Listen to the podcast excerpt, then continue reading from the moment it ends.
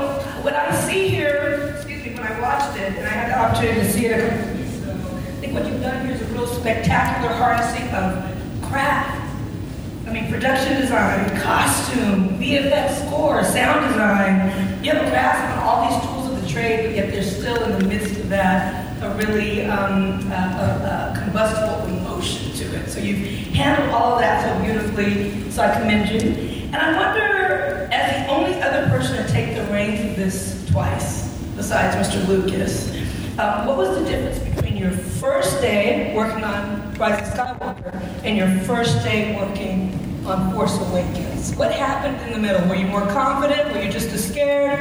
What happened? Uh, well, first of all, thank you Amy, for being here. We're very lucky to have you. Real good. Uh, I, I, I think that, that we, the difference is that the, the, the pressures shifted. Uh, we didn't know at the beginning of Force Awakens exactly what it would look like to have Daisy Ridley and Adam Driver and Oscar Isaac, John Boyega. You know, what would that cast be like? And we had to figure it out and discover it. First day of, of Rise of Skywalker, we sort of knew some of those things. We knew those things were, were working. What we didn't know was everything else. And this is wrapping up, you know, not one film, not three films, but nine. And so the, the responsibility was significant. And the movie, I mean, this is a pretty big picture. I mean, the, the, scale of the movie is pretty enormous. And we knew that none of that would matter, none of it would, would work if you didn't care deeply and track with people. So the most important thing, the people, we were good with. You know, we knew we had th- this incredible cast who I think have gone above and beyond anyone's expectations and are truly spectacular in, the film. Yeah, they are. They are. The performances here, I really um, hope people pay attention to them. It's, in this blockbuster ramping, rapping, but the performances here are so nuanced, so beautiful, so deeply felt. Really keep your eye on it. You'll all feel it as well. Just to continue to ask you though, you know, there's this is not not doesn't have a comic book to follow the story. There, there's no blueprint for this. This is coming out of you and Chris's head. And what you had talked about was, you know, wrapping up nine films. That's an awesome responsibility. So at the moment that you accept the invitation to do it, and it's the next day and you're home, and, and you're thinking, oh wow, I gotta, I gotta end this. Just personally, as a longtime fan of it, what was your personal process to get there? Did ideas start to come immediately? Were you quiet for a while? Did you there- there- there- meditate? Because it- we had worked on Force Awakens, uh, Larry Kasdan and I and, and Michelle Rejwan and Kathy, uh, producers, we, we had talked about quite a few things back in the day. So it, it was a bit of sort of picking up where we had left off. And, and the fact is that, that what, what Rian Johnson had done in uh, Last Jedi, you know, had set up some things that, that were sort of wonderful for this story. One of the things being that the, cast was separated, the characters weren't together for the entire movie, essentially. So this was the first time that the group got to be together. When Chris and I got together, we knew immediately we wanted to, you know, tell a story of an adventure. There were some very specific things that we were both drawn to immediately. And we just started doing the thing that you do, which is you say, what do you desperately want to see? What feels right? And then my job as the director was to make sure that all the pressures, of all the obvious things, fan expectations and studio and all those practical logistical issues as well, weren't brought to set. That, that on the set we can have a sort of, you know, a, a sort of buoyancy and a, a, a sense of sort of being spry. And while it was never quite an indie on the set of this movie, we needed to keep the thing feeling as as human as possible and not like some, you know, a massive machine, which is part of it in the background, but nothing that creatively mattered to us. Yeah, those moments when they come back together and they reunite every time it happens, you just lift up. Because you, I, I realized, oh wow, they weren't together this whole time. So they're fantastic, beautiful moments of levity and humanity. Um, Kathleen, no one really knows or rarely discusses that you started as a camera operator for Monday Night Football. I think this is important. She was out there fighting for her shot. Who knew that? No, see, this Daisy said, I knew this. I knew this. So you're getting knocked around on the field. You're fighting for your shot. Um, so this is my question: How in Star Wars and working on it over five films, what did you learn from those days on the field back in the '70s that helped you work alongside this great filmmaker to make this one? you know, I, I, I think I learned that there's never a job too small. Nice. Because when you're doing that kind of work, you, you get involved in every single thing that's needed. And that's why, even when I'm standing on a set, set today, if, if I see a cable that's kind of crimped and I think somebody might trip or whatever, very instinctual to me to start dressing the cables and and looking at things like that. It's just kind of a part of me, and I think that that was very much something that was instilled when I did that job. Yes, I love imagining you doing that. That's my fun. I, I will tell a story that I also, in addition to operating camera, I did what's called a parabolic microphone. What is that? And at the time, it was a dish that was about. And you were the only person, and still today, you're the only person along with the photographer that could be right on the sideline. And your job is to pick up the noise on the bench, but also you need to be watching the play on the field. And I used to sit and watch football with my dad on weekends all the time, so I knew the game pretty well. And uh, I saw this pass play starting to materialize. So when you do this job, if it's going to be a pass play, you need to start running. So I've got these cables on me, I've got this huge dish, and I'm running down the sideline. And I'm watching the pass. What I don't see is a Minnesota Viking linebacker who is running full speed toward me and takes me out at the ankles, and I am flying through the air like a miracle I didn't get killed. And I ended up on national television. We need this footage. That was my Please. We have a lot of beautiful websites out here. Let's get this footage. Let's find it. Uh, good one. So you're used to the nitty gritty. Well, this be- before we move on though, um, why JJ? Why, JJ? Why this guy? Well, I told this story during Force Awakens. I won't go into detail on this, but I met JJ actually along with a filmmaker by the name of Matt Reeves when they were 15. And they had won a contest for movies that they had made. And I said to Steven Spielberg, why don't we hire these two young guys to come in and take your home movies and clean them up and, and give them a break and see if we can't give them a start in the business.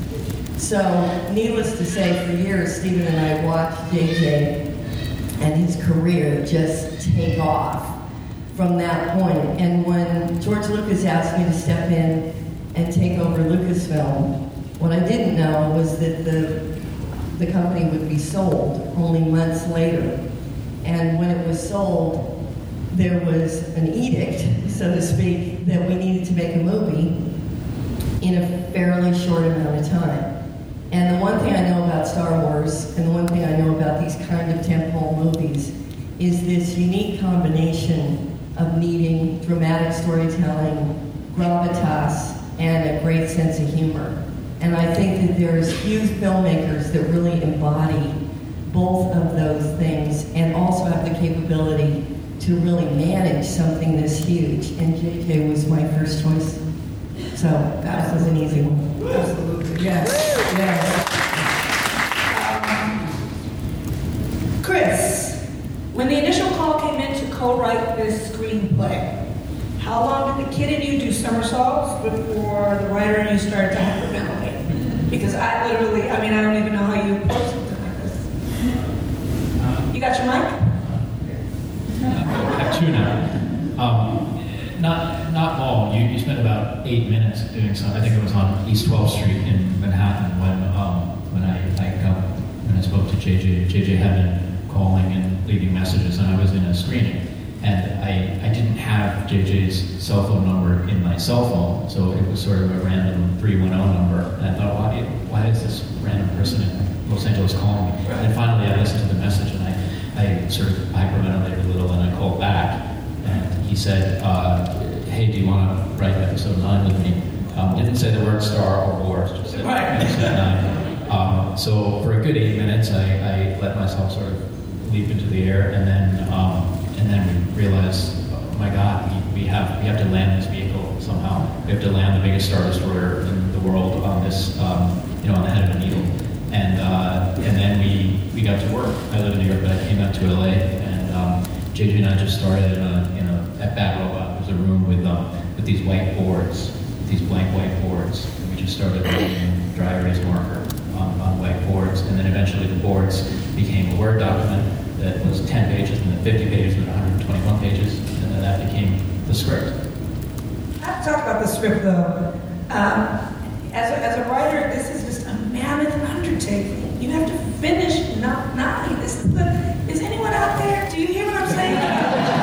it's a finale of this whole thing. It's so beautifully done. The dialogue, the, you know, the, the act breaks. I mean, the, the art of the script is, you know, I, I just I have to applaud you. This is an epic feat that no one else wants to do. Um, so I'm glad you all did it and you did it well. It's, it's, it's fantastic. Um, so thank you for that. I'm going to jump into some of the, our, our newbies before we um, go to the OGs, as we call it in Compton, where I'm from.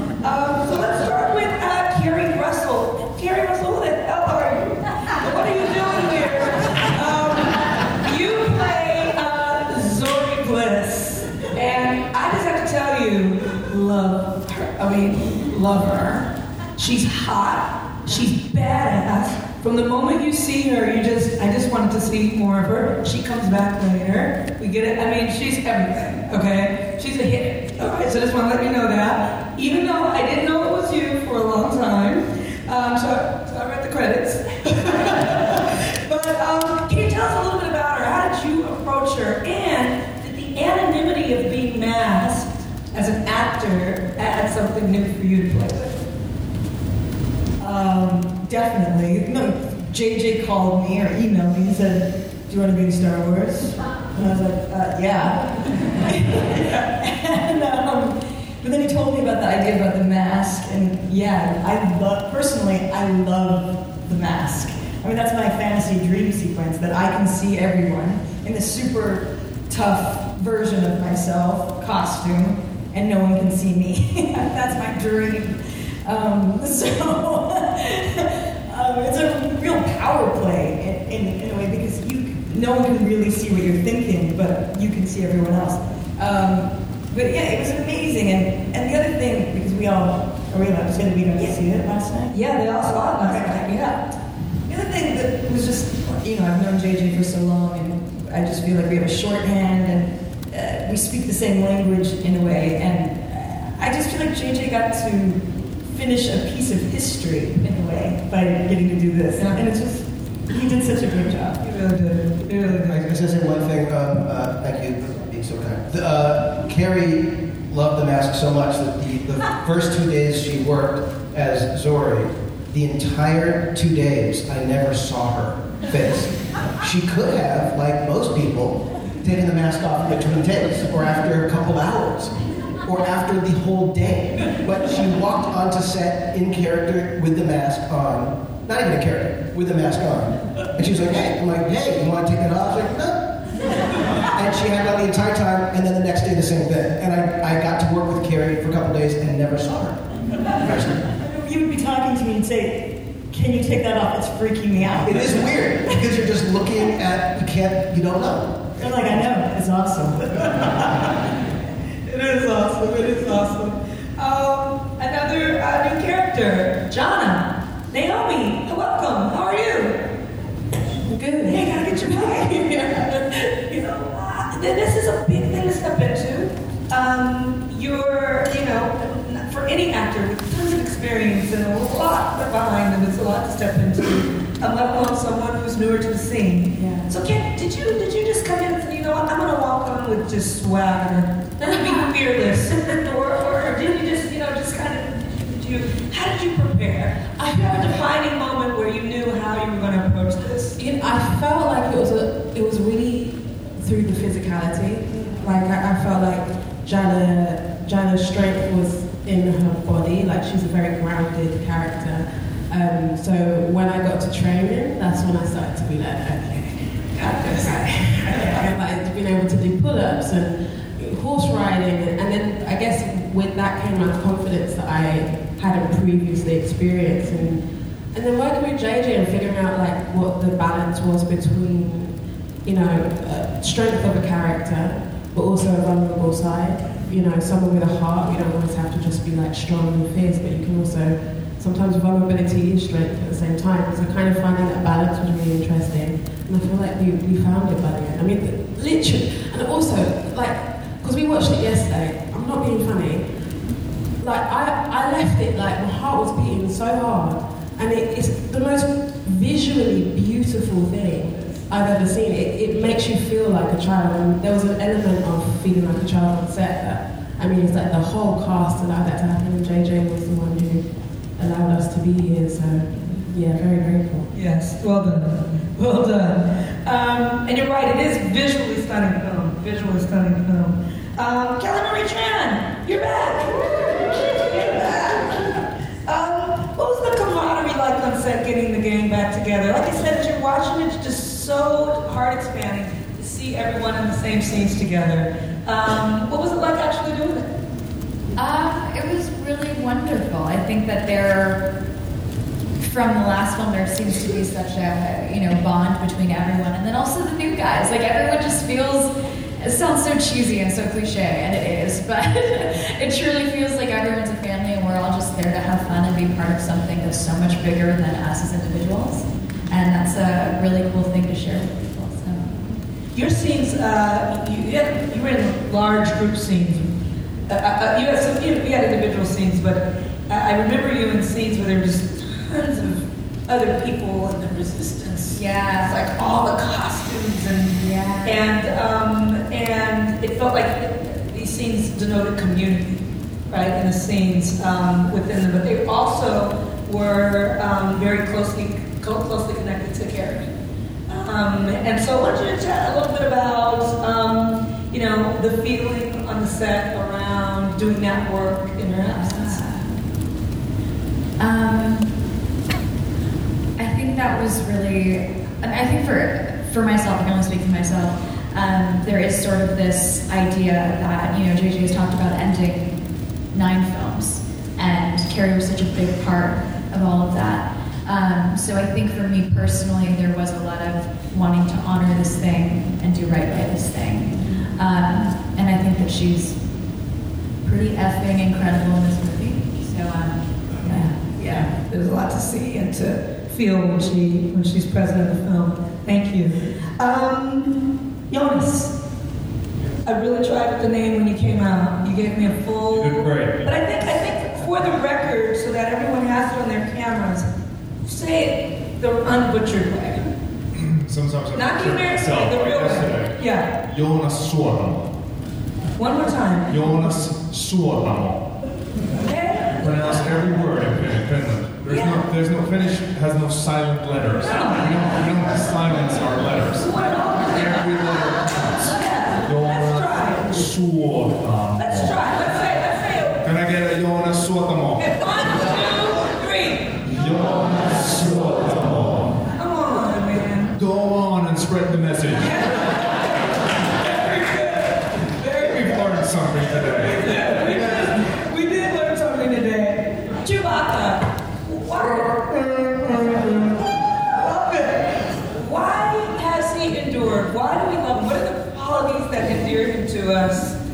Thought about him more than, than the rest of us. What is it? I mean, for, for that, we, we have to go back to 1977 or whatever, and when, when George found Peter Mayhew to play this character that was supposed to be, you know, nobody knew what it was going to be, and it's that thing where you don't know going into these things uh, uh, how it's gonna how it's gonna look, and I think Chewbacca's endurance has to do with the fact that Peter's unique physicality that I sort of inherited and I try to bring on screen. He created this character that moves not quite like a human. It's very unique. Uh, the way Chewbacca appears on screen, and the way he's uh, so that, that that's what created the memorability of that character, and what people, if they even if they haven't seen Star Wars, they might know what Chewbacca is, and that's that's what I'm a custodian of, and that's what I've taken. And uh, when Peter passed this last year, uh, I was heartbroken, and but but I but I like to think that you know in, in this film, you know, I, I attempted to do him justice, and while uh, working with this incredible cast, uh, I'm really happy that we're part of something that's so much bigger than ourselves, but that we uh, we still get to uh, play and have fun, and uh, for that I'm forever grateful to be a part of this. Fantastic. That's beautifully said. Beautifully Thank said. you, thank you. Yes. And if my son is here, I'd like to say, He, he knows what that means. He, he does, yeah. Yes, good. Okay. That's fantastic. I think he's left to have a haircut, but, but yeah, he was here just now. All right. Um, so, Anthony Daniels, the great. Can we give him a round of applause? Immense respect to you, sir. You've been in all the Star Wars episodes. This is your final walk as C-3PO. Uh, it's been a joy watching through every film. Uh, so thank you for what you've given. It's Thank really you for saying that, and thanks to everybody who has who has kind of been fond of 3PO over the years. Some of you will be there. Yes. Thank you very much. More than fun. We love him. Uh, can you just sum up your journey as an actor? Um, you, you, you've done something in these films that hasn't been duplicated, that no one else has done. Uh, you've touched every one of them. You've worked across all of the worlds, all of the planets, all of the ideas and the stories. Um, I don't know how you'd start to summarize it, but maybe you can try. Well, I just realized in, in the last few months something that I haven't ever got before. Be, people, the questions I really don't like is, what was it like, or how does it feel to be in Star Wars? Well, I've only just realized that because I've been in all of them all the spin-offs and stuff, I am so close to it. And I said it's rather like having your nose up against the planet. You can't see how big that planet is. And gradually now, I'm beginning to get a, a perspective on it. And that comes from talking to fans, to, to people who say what it, Star Wars has meant to them over the years. It's meant something completely different to me. It's a job, it's kind of fun, it's kind of awkward sometimes. Uh, it's, as we all know, uh, it's not a smooth ride. But, but finally, I'm getting to see it almost from the other perspective, and, and that's the perspective of the audience who've been there all this time. And I'm really glad to have survived all this long enough to get this perspective. You've got a unique perspective that no one else has. Right. Thank you. Thank you for all you're giving. Um, Richard E. Grant, your Twitter last night was epic. Your tweet was epic. Um, you were on cloud nine after seeing this film. I'd just like you to talk a little bit about your reaction to the film for those who did not see. Can you get back to that moment and share with us what you felt? I thought that Disney would sue me for. You were very emotional. Because I think that you're not supposed to say anything about it, but um, I didn't tweet any spoilers about it at all. But the, the having seen it first when I was a theatre student when I was 20 years old, and before any of the younger cast were even born, uh, it's an extraordinarily emotional thing to see just the passing of time that goes through all of these movies. And it felt really like a compilation of everything that I read in the Bible, Greek mythology, the Wizard of Oz, all you know, rolled into one in this extraordinary summation of the whole story that delivers an emotional wallop at the end that I was totally unprepared for. I was wiped out and I barely slept. So thank you very much for having me. Check the tweet, it's awesome. Um, and you're really good, Becca. You're fantastic. Um, Mr. Williams, I love your films. I have to read this part, I'm gonna cry. I love your films. Your film Lady Sings the Blues was the first film I ever saw in my whole life. I was six weeks old.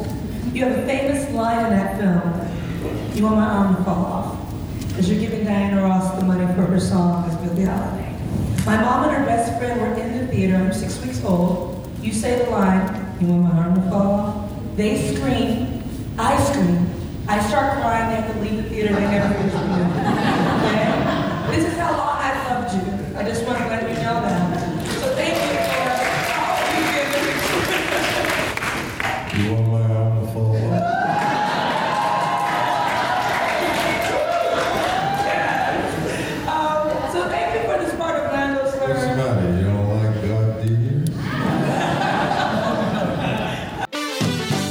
This is Vanessa Marshall, and you're listening to Coffee with Kenobi.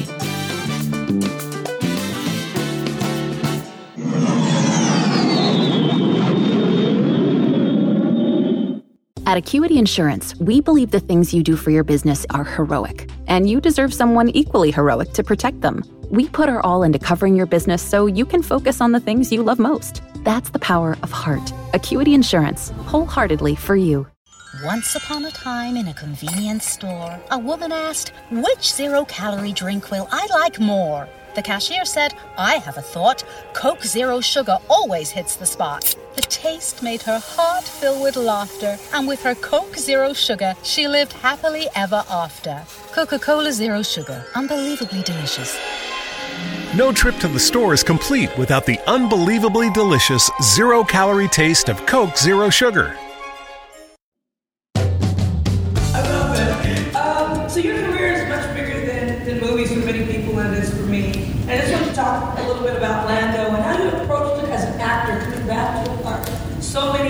Years later. Did you look at the previous films? Did you just, uh, you know, use the script that was in front of you? What was your process as an actor to get back to him? Getting back to what I'm doing now. To Lando, yeah. No. Did you watch the old stuff? No. No. you just jumped right in? Yeah. You remembered him? Yeah. Okay. I, uh, well, you know, the whole, the whole idea for me was uh, I have a lot of admiration for this young man called uh, Monsieur J.J. Abrams. Yes. and it was uh, pretty much I like you know when I worked with George, you know that was an opportunity to work with somebody who was really extraordinary. And here again, I have an opportunity to work with somebody who's really extraordinary. Actually, we worked together uh, when he was uh, doing Lost. I uh, played myself playing a killer, which I thought was a very interesting idea. And I thought, this guy is really crazy. but fabulously crazy. But anyway, uh, this has been a great pleasure for me, uh, coming back to uh, do Lando. Um, I didn't, I didn't think that it would happen. I just wrote it off, you know. And I said, well, I did what I had to do, and that was it. But when I got the uh, call from uh, JJ, and then when we met, I just, uh, I just sat there and I, I just chuckled. You know, because I thought it was just a, a wonderful gift. So I'm very, very happy human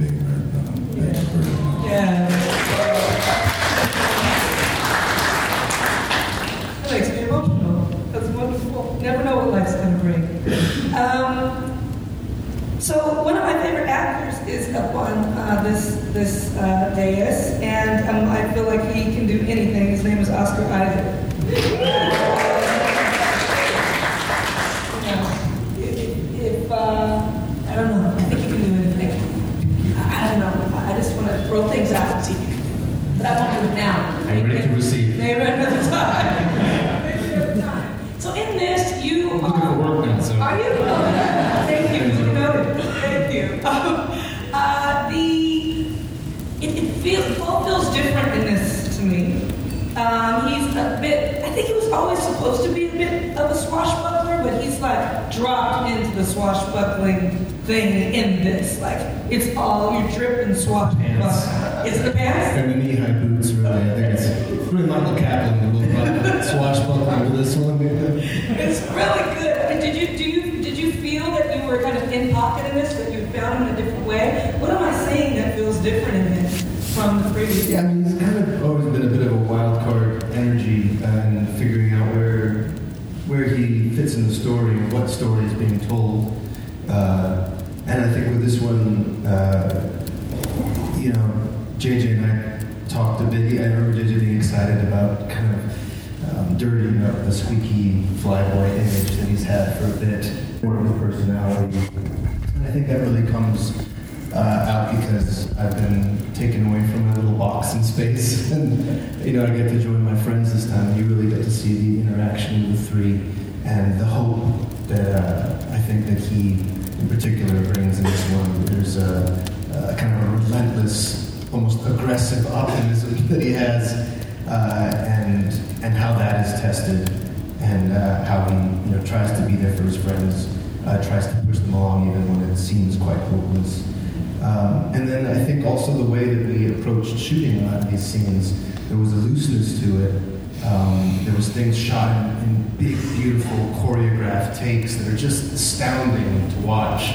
Where you know you follow one character walking through this maze of an amazing planet with all these stormtroopers and aliens, and you realize it's all this one amazing continuous take within us talking over each other. So it was that kind of trust uh, that, uh, that JJ kind of uh, that, that allowed, uh, I think, a real spark of vitality. Um, yeah, you have to look for these shots that JJ, JJ designed. Some of that stuff I was watching, I was like, how, how the heck did he do this? The blocking alone is nuts. Uh, I can't imagine how it was to actually um, have to do it. Um, but part of this with with with, uh, with uh, you and John, I mean, John is like walking charisma, like charisma on legs. Like if you look at charisma in the dictionary, it's John on legs. Um, the two of, it is. It's a different dictionary, special one. but the two of you have, I, might be the greatest romance in. It's juicy. It's it's hot. It's good. Um, but this connection was it something that you all had to work at? Is it something that that that is you know contrived and you really don't like each other? Like how how this how this clicking that we see on camera? John, can you speak a little bit to the relationship with? Um, yeah, I think, I think it was natural since the. Say what? Yeah, like when Oscar first came in, there was some other actor that I read with, and the chemistry was it, it was, it was blatant, and it was a natural vibe between me and Oscar. I don't even know why. I just like the guy. Um, you know, and, and I just walked into my dressing room and he just he was so sweet. He was like, "You want to you want to you want to run the scene for?" I was like, "Yeah." and it's like that in, in the dressing room, like butt to butt, and like ran the scene together. Yeah, yeah. And then from then on, we've been in that position. it is what it is. It's just a, a, good chemistry, and I think you know, I felt most comfortable when I was while auditioning doing the scenes where Poe was involved anyway, because I've, I've always liked you know the guys in the film. I just like the boys. You know, I, I love that. I love that element, and, and, and I was glad to find that in our relationship. It really comes through. It's beautiful. It's really fun to watch. Um, anything that you learned from this part that you were surprised that you learned now that you know we're, we're at the final episode when you first tackled it um, to now? A big lesson that, that he, he gave you when he talks to you is that. And I'm not talking about JJ, I'm talking about Finn. Oh, uh, Finn. Finn talks to you in his head, not when JJ talks to you here. Um, what does he tell you? I, I just like loyalty. Loyalty is something I, I find very, very important in my personal life. Um, I think it's it's super important to, to, to be loyal and to understand the way in which people want to be loved and communicated with. It's like, you know, proactive love is, is something that Finn does on a day-to-day basis, you know. Throughout the film, a lot of the times Rey is going off on this, you know, really hard journey as, as, a, as a, a character blessed with so much power and Finn tries to support her in, in, journey and sometimes it's hard. And you know, in my real life, you know, if I, if I try to get in contact with you three, four times and you're going off, I'm going to leave you alone. Finn's going to come for you and, and, and try and make it work regardless. You know, that's some Jesus shit. Like I'm not, I'm not, I'm not built like that. so I guess over the years, I've learned like more and more. You know, I, I think in, in general, I'm a, I'm a nice guy. You know, but other sides, I, I'm not always nice, and I guess that consistency of niceness from, from Finn gives me questions in my head over the years. Yeah, sure. That's good. That's interesting. Finn Um, is Jesus. Finn- You heard it here. But we want to be written. Um, so Adam, you uh, so i- i- am I technically in the proper Star Wars, or if I don't just call him Kylo Ren, he's also Ben Solo, right? Like if I say Ben Solo, is that also accurate, or no? Can, can he not be Ben Solo, or is he rejected Ben Solo and I should not use those words? Wow, he's really Uh, yes and no. Okay, let me ask you. My question is: Did, did in your performance of Kylo Ren, did you allow Ben Solo and who he was before to influence the way that you played play Kylo? Or was once you entered into Kylo Ren, were you in a space? Did you bring his legacy and his heritage into the performance with you? In, the, in this one? Yes. Uh, I, I think maybe subconsciously. I don't think it's a, you know, when people are actively trying to deny a certain part of their lives, I think they can do it pretty successfully. And then it, it just uh, turns into what, hap- what is happening around them that brings it out in them. So I, I think maybe, but it's not, I don't think it's something that we actively talked about about playing it. But it, it definitely is a thought to have. And since, since you. That's, again, I think that's a testament to the writing that uh, from the beginning it was never someone, you know, for, from the beginning it being called Force Awakens was in, intentional in that it was the Force Awakening for both sides, the light and the dark. And JJ, uh, even in those first meetings, talking about someone who is uh, uh, unformed and not a, you know, quintessential, in, control, you know, uh, uh, of his faculties, knows where he fits in the, you know, which again is helpful for me as an actor because we're we're figuring out the same thing. It, it totally echoes what's going on in the story. You know, especially in the first one, new cast figuring out where you fit. Uh, you know, in a legacy that spans, you know, um, so much time. Uh, the so that, that, that was helpful, but I, I guess I guess it's similar in that I guess it's a subconscious thought in playing it. I guess it's also a subconscious thought as me as an actor thinking about it. Yeah. Makes sense. Um, so Daisy, this is such an emotionally and physically demanding performance that you've given here. I just really hope that the blockbuster wrapping of this beautiful film does not obscure this performance. Um, it's it's deep and beautiful, and you move me every time you're on screen. It's credit to the writing and the craft, um, but also you just went there. So bravo to you. It's really, really fantastic. Uh, the, scene that presented you with the with the, the greatest, um, I don't know, the most rigorous demand, whether it's physical, because you're like very physical in this, as you always have been, but also just deeply emotional. Would you say the biggest demands were more physicality or the depth of some of the scenes emotionally? And which one? Uh, it's a good question. Because, um, with the physical stuff, you train and train and train, and then the adrenaline helps you, like, on the day to, like, do the thing. But obviously the stamina needs to be there for you to continue to do the thing. But I would say uh, I was more tired emotionally um, there really wasn't a day where I was like, no, it's just a quick scene. Uh, coming from the last one, which was quite heavy, even the joyous scenes I found very strange uh, to do. And then obviously there's a lot of other stuff that's going on.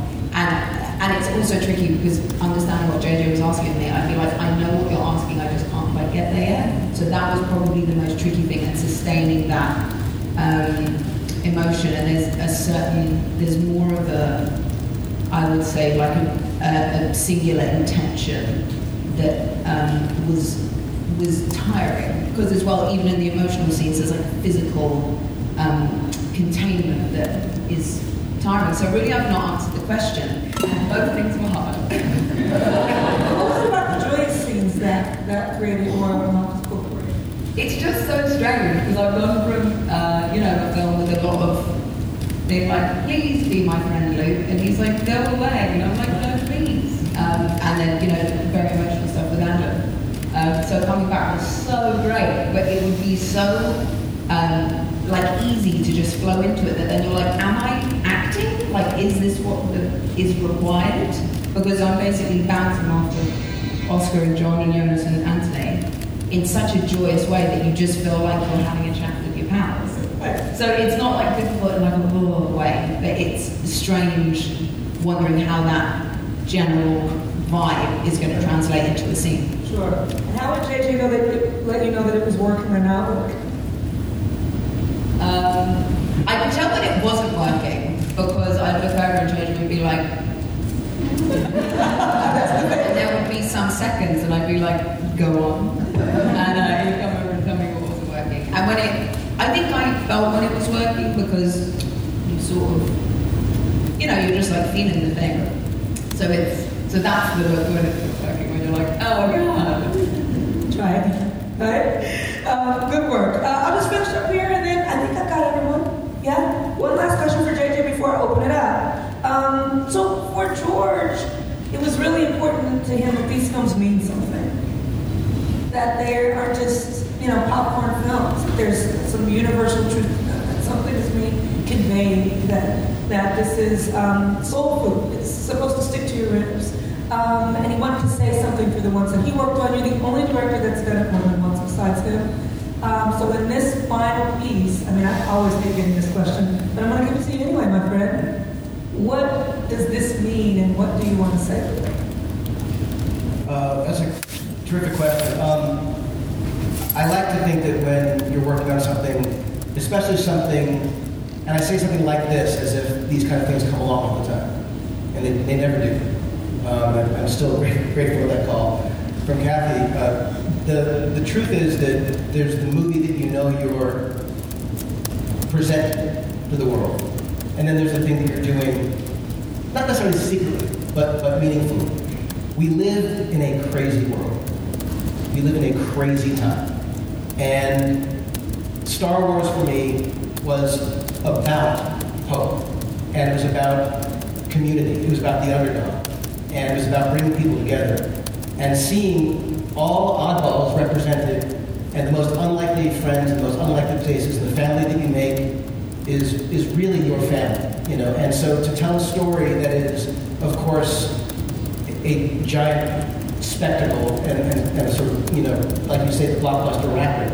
But the thing that mattered to me most, more than all the spectacular, unbelievable, I, I would argue, best work ILM has ever done, all the departments going beyond expectations, the, the thing that matters, I would say, most and only in the film is, is really the people who are sitting here, you know, and, and what you're watching, and the eyes of the characters, and the heart of the characters. So for me, rather than give away sort of themes that Chris and I talked about doing, you know, from the beginning and what, what our specifics are, I would say that it really is about hope. And it's about coming back to a sense of possibility, about unity, and, and it's, if, Star Wars can't do that for us, I don't that. This is a dazzling, dazzlingly rendered film. This is a beautiful film. The craft of filmmaking this. I hope you all, beyond all of the trivia and things we love, um, this is a love letter to this to this series, to the story. No one could have done it but you, and you did it so beautifully. I'm so proud of you, and so in awe of you, and everyone here. So thank you. And now it's your turn. Time to ask questions. How do we do this, Lucas? Everybody's just gonna shout it out? Lucas, Disney, shout it out. Okay. Here we go. Man in the front. Yes, you. Here's the mic coming for you. Hi everyone, Kira Lim with Hollywood First Look Features. This message is for JJ and Chris. Being able to sit down and write a screenplay of this magnitude, I want to know what it was like when you guys realized that it was finished. Like you were done with the story. Like, I can only imagine what that would be Is like. it, is it, is it finished? Is it?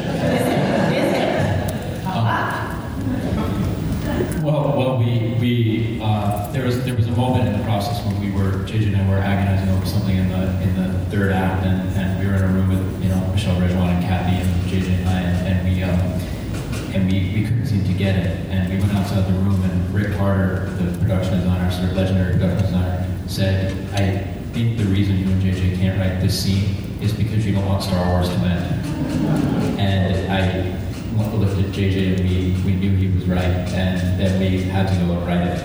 Um, and then, of course, the movie is remade, uh, you know, on the set, and remade in editing, and remade in scoring, and remade in all kinds of ways. So we kept rediscovering the story.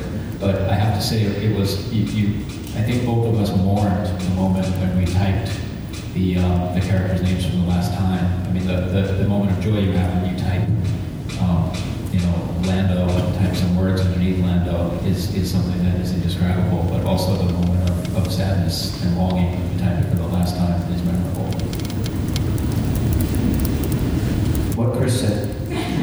I, I, I will only add that, that when I, I called Chris about asking if he would be willing to do this, um, and you screamed because the you were such a Star Wars fan, which I had been told. Uh, I was such a fan of Chris's uh, had read a number of his screenplays, and, and Argo I thought was just so beautifully written, and I, I, I needed to have someone writing this with me who would, from the very beginning, remind me uh, how much Star Wars meant, and hadn't been inside of it before the way I had. And I said to Chris at the very beginning, if you do this, you're going to be with me the whole time to the very end. And Chris, being the humble he is, said, made some self-deprecating joke about how I won't want him around. You know, and and we were together throughout production, uh, throughout post, uh, you know, in the trenches uh, with Michelle, with Kathy, uh, kicking every tire, you know, shaking every tree, doing everything we could to make sure that we were telling the best possible story we could. I, I cannot tell you how grateful I am for uh, this gentleman's partnership this movie. Yeah. Look at that, I see a comment right in the back. You, wait a minute. Yeah? Thanks, Ava. Um, this question is for JJ. Uh, can you tell me about the process of integrating Carrie Fisher into the film and how you worked through the story and the footage you found from The Force Awakens and what that process was like, even emotionally, for you and everyone involved? Uh, yes, I, like everyone here uh, who knew her, loved Carrie. And I, I knew her for a, a long time, uh, not very well, but I, I, I, knew her for a while before Force Awakens. And, um, you know, obviously, as we've discussed, the idea of continuing the story without Leia was an impossibility. And there was no way we were going to do a digital Leia. There was no way we would, of course, ever recast it. But we couldn't do it without her. And when we went back to look at the scenes that we hadn't used in Force Awakens, what we realized is we had an opportunity. And we could use that footage, use the lines that she was saying, use the literally the lighting, the that's amazing. Watch this. The. Um, that was creepy. Hi, Carrie.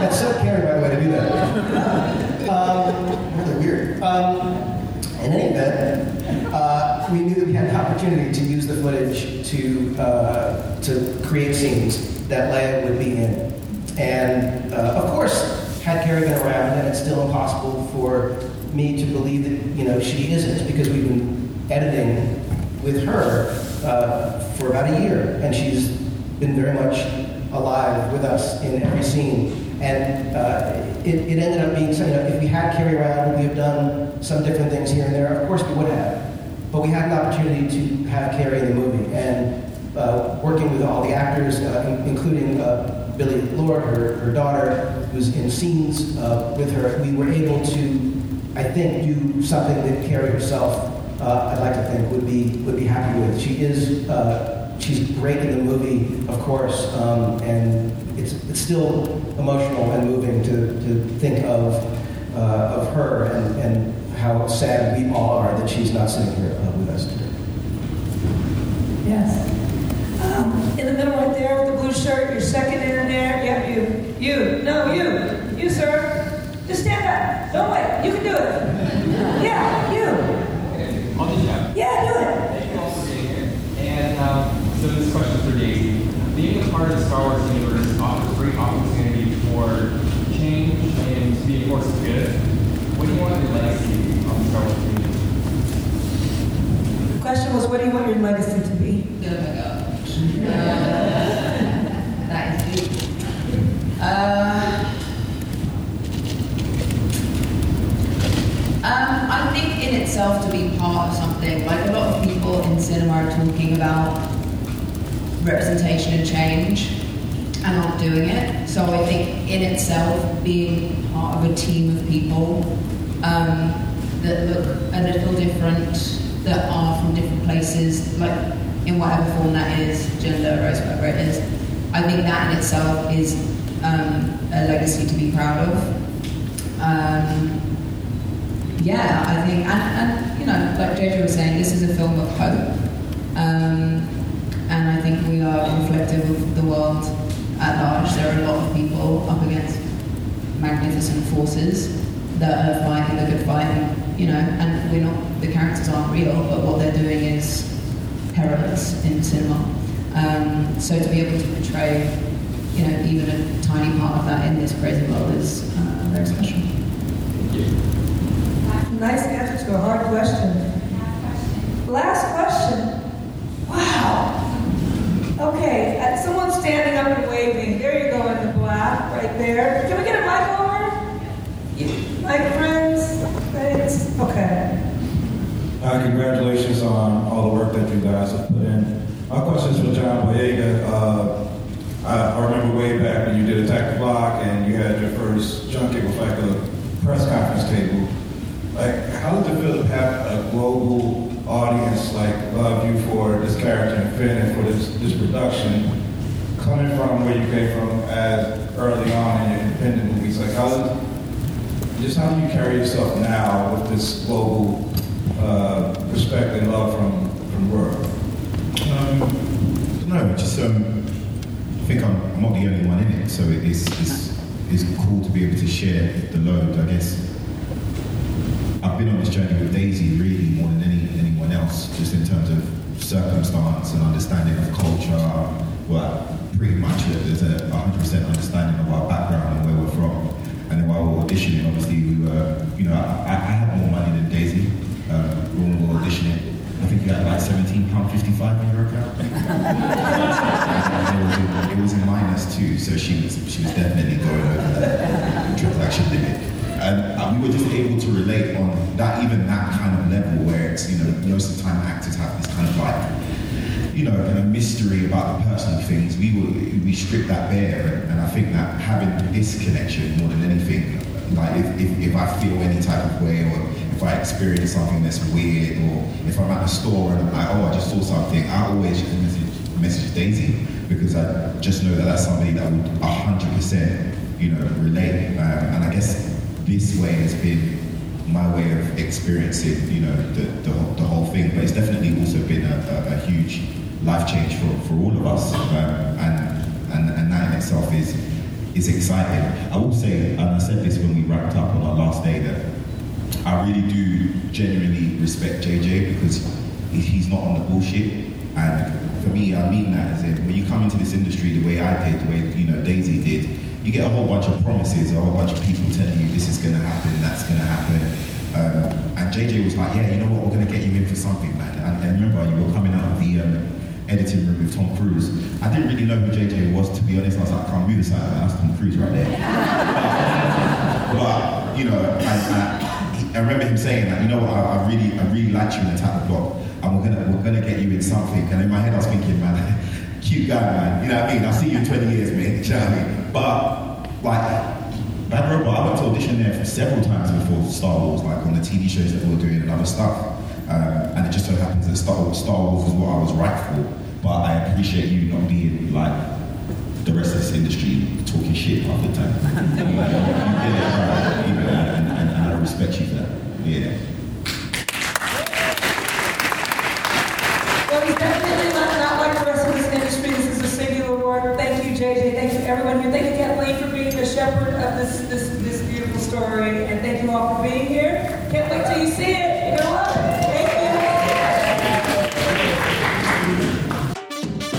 Listening to Coffee with Kenobi, you are the podcast you're looking for. This is.